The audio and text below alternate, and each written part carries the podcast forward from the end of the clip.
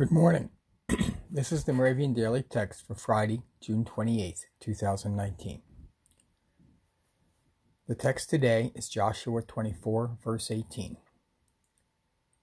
We also will serve the Lord, for he is our God. The teaching text is Romans 12, verses 5 and 6. We who are many are one body in Christ, and individually we are members one of another.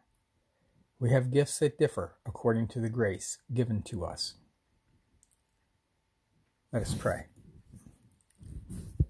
Bind us together, Holy Spirit, as one body in Christ, so that we may use our various gifts to serve our Lord in proclaiming the gospel to all people in word and deed, through the grace given to all believers. May we embrace our various gifts for the common good for to your church the task is given to make disciples of all people.